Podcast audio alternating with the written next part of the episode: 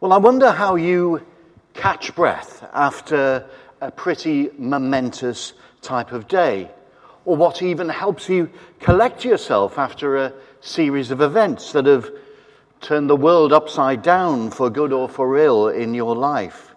How do you catch breath? How do you collect yourself at times like that? Well, it might be, you know, a long walk in the country or a short holiday or a trip home, a lie in, a glass of wine or two or a cup of tea, good chat with friends and family normally. All of these things and more might help us collect our thoughts and comfort us at times of great change, help us gear up for the next step that we need to take. Think of them as a kind of retreat to the familiar. And sometimes we need to retreat a bit, don't we, in order to move forwards.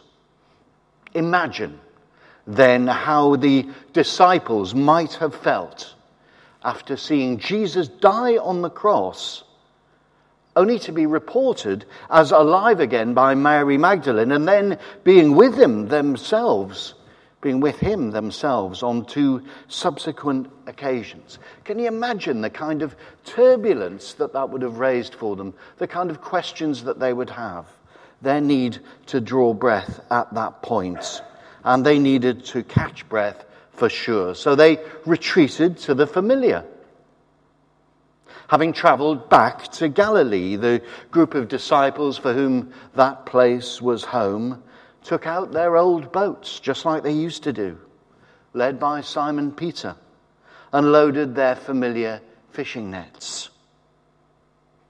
Now, what follows is that passage that we just heard Sarah read, recorded at the end of John's Gospel. It's chapter 21. It's a kind of epilogue to John's Gospel. And that epilogue is the focus of the last of our sermon series, as John mentioned at the beginning Jesus by the Sea, which we've been enjoying this summer. It's taken us to places in the Gospels where sea, as place and imagery, has shaped the events and teaching of Jesus' life. And we've just heard that passage, 21 chapter, 21st chapter, 1 to 14, recounting a lakeside breakfast, the third and final resurrection appearance of Jesus to the disciples that's recorded in John's Gospel. And I hope you enjoyed it as you were listening to it. It seems to me to have a real sense of intimacy mixed with a kind of completion. There are a number of ends get tied back together again as they so often do in epilogues. And perhaps, particularly at the end of a wet August, I can virtually smell the fresh fish smoking over the hot barbecue. We haven't had much of that in the last couple of weeks. We're going to explore that passage by first looking at the appearance of Jesus itself and how indeed he was recognized, because that wasn't a simple process. And then we'll consider what difference Jesus made that day to fishermen who were hoping for a catch. And then finally, we'll consider what difference we might make alongside Jesus in, if you like, throwing our nets. So we're begin, going to begin with that uh, story of Jesus being recognized by the disciples. If you want to follow the passage again, it's on 1090 of the Church Bibles. And as usual, there's a summary of what I'm going to say.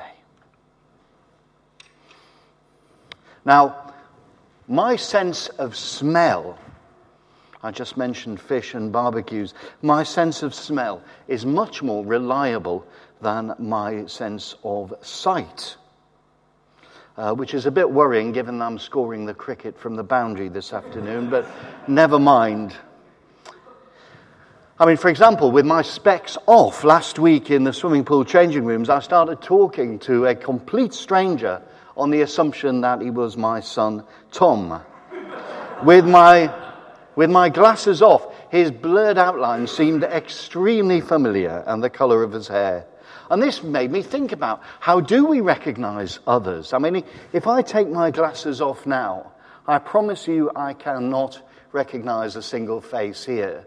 All that I have to go on is people's shape, hair color, where they normally sit, you know, and that sort of thing. Now, I'm not going to embarrass anybody by mentioning names who, uh, of people who have silver hair or always sit in the same place uh, at the 9.30 service. But I guarantee you, I can see nothing uh, without those specs on. Now, the disciples won't have had specs for sure, but nonetheless, we're told in the passage that early in the morning they struggled to recognize Jesus standing on the shore. They could hear him when he spoke, but they couldn't recognize him at first. So, how did they eventually recognize Jesus? Well, Matthew's gospel had noted that Jesus had said, After I've risen, I will go ahead of you to Galilee. So maybe they were expecting to meet him there.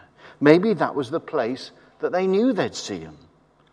Well, Jesus had often sought time alone, hadn't he, during his ministry? So maybe seeing a solitary figure on the, on the shore of the lake in the early morning mist meant that could well have been Jesus.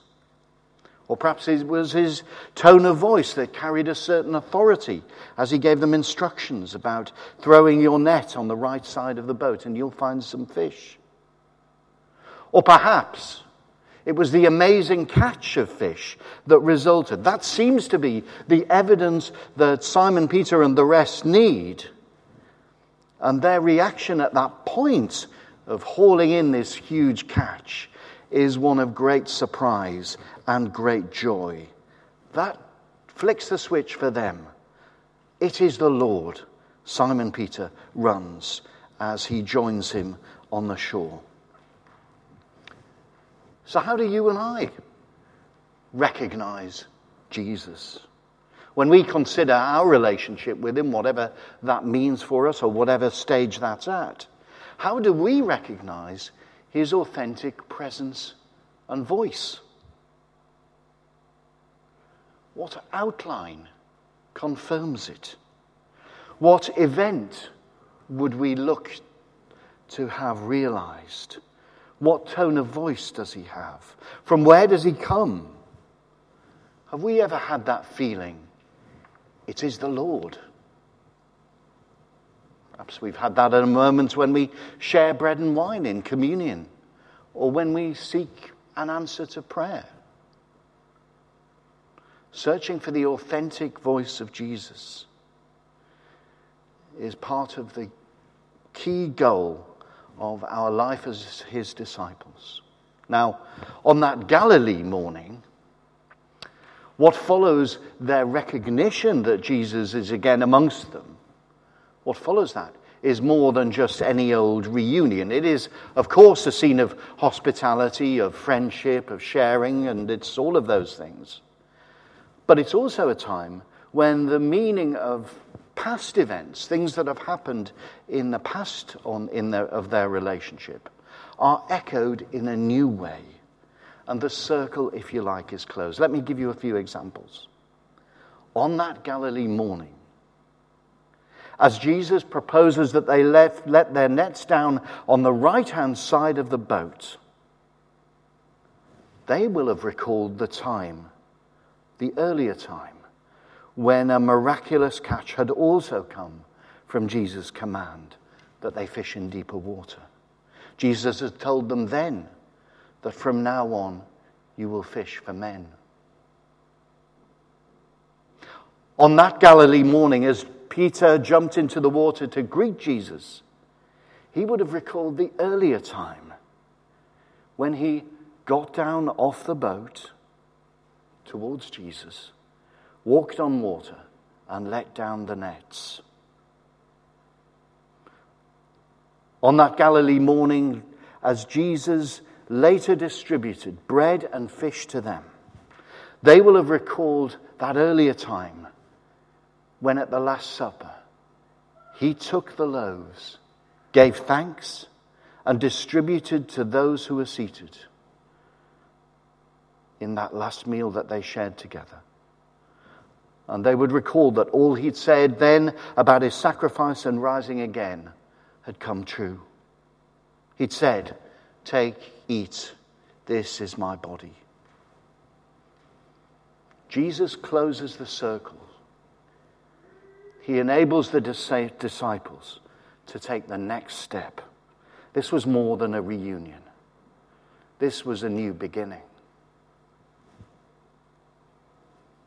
My second point is about the difference that Jesus made then.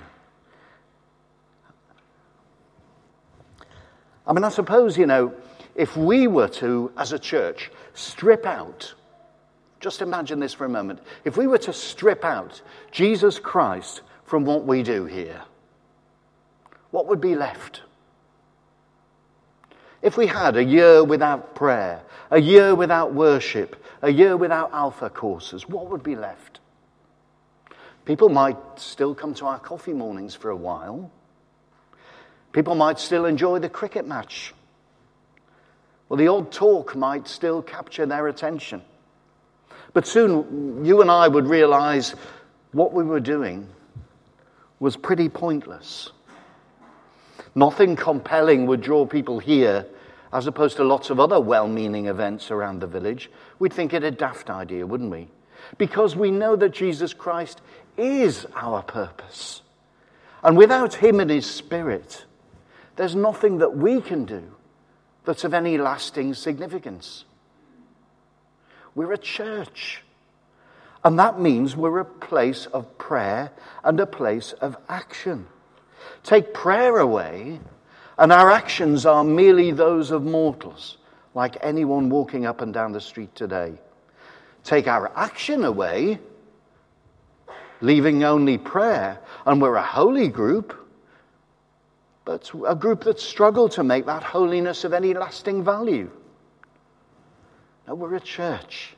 And that means we're trying to follow God's will for us, working and living in His power. We've said that the disciples were retreating to the familiar there in Galilee, perhaps wondering what life was going to be like when they were fishing for men, for people. Fishing. They threw out their nets to the left and caught nothing, diddly squat. Then Jesus said, Try the other side. And John tells us that the Jesus difference was 153.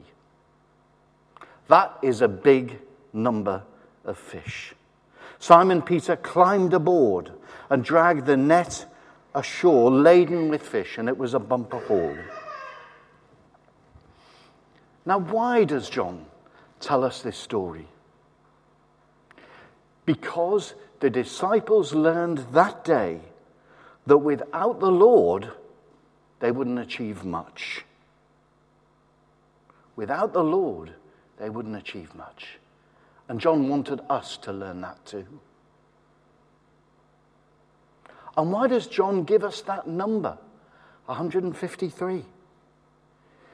Because the disciples learned that day that the Jesus difference is big.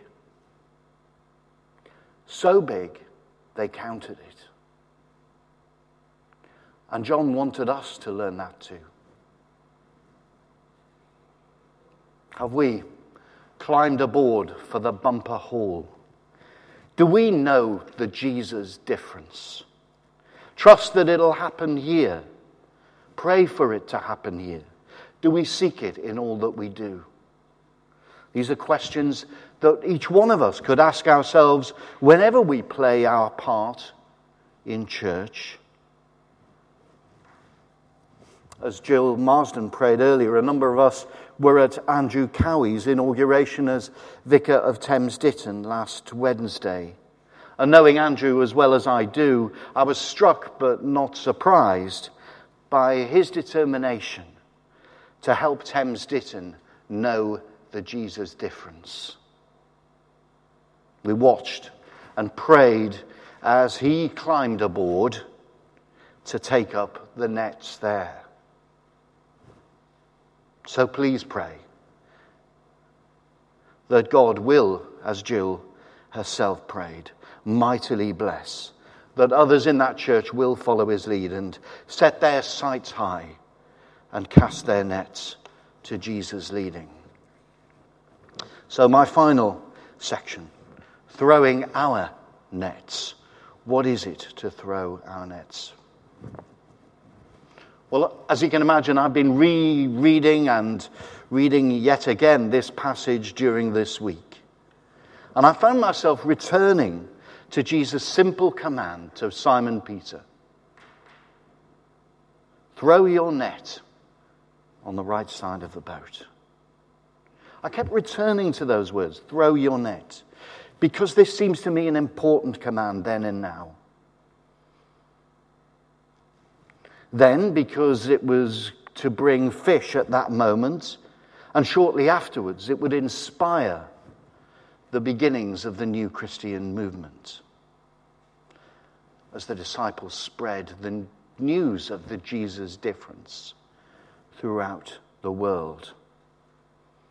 But now, nowadays, I take throw your net as a command for us.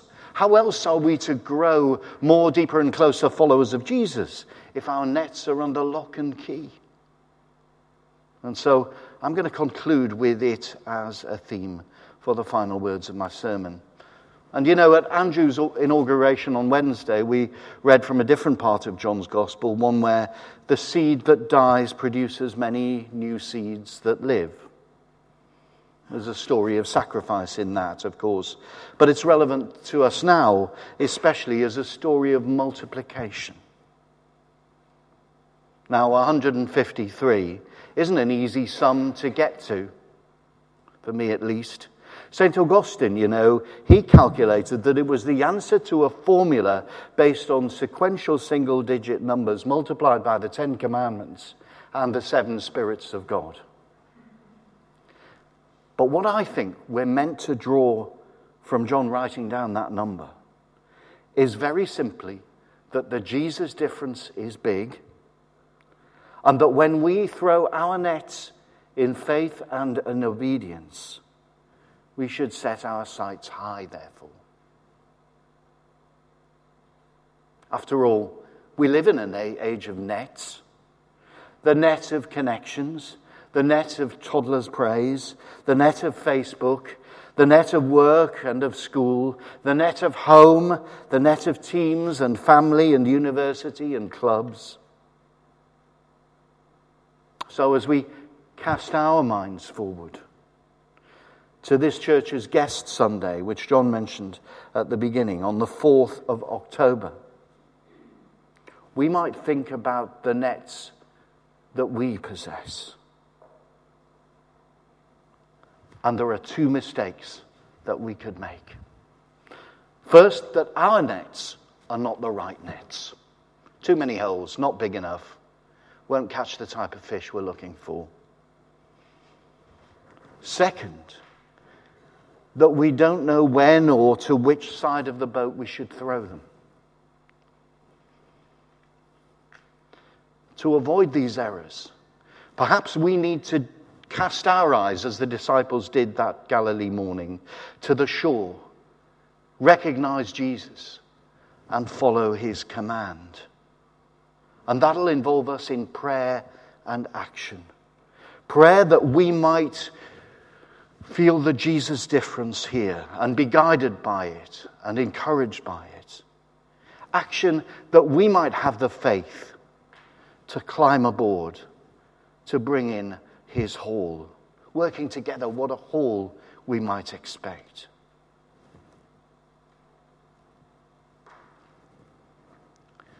Always strikes me as remarkable, you too perhaps, that Jesus put his faith in fishermen and others, but principally fishermen, to start his church. He didn't put his faith in politicians or establishment leaders or the overtly religious. We've seen this week that compassion is found, I believe, in the great heart of the ordinary people. And that lasting change is best when it's begun by the popular movement of the Spirit within all of us in Jesus' time as now, politicians, will miscalculate, misread, and be driven before expediency, before heart or truth. Yes, as Christians, the net that we carry under Jesus Christ, our Lord, is both a privilege and a burden. It's one of, that will draw people to Himself. For there all find love and all find refuge, all find acceptance, and all find peace. Just a few words to conclude. Until that net is brought home, we're all fish swimming in a deep sea without aim, memory, or recognition. Our senses are only partly alive. Our need for nourishment, reproduction, and safety are our principal drivers. As Christians, we're drawn to Jesus Christ as Lord and have found peace there, acceptance in our sinfulness, refuge in our aimlessness. But in a world that battles against itself, our pain is held, our pain is held, but it is not ended. We're told that Jesus has one final harvest to come. And we live in that faith and in that expectation. Your kingdom come, we pray. Let us pray that the pain of the world will not be long extended before all seek the forgiveness that's been won on the cross and seek to live in that truth.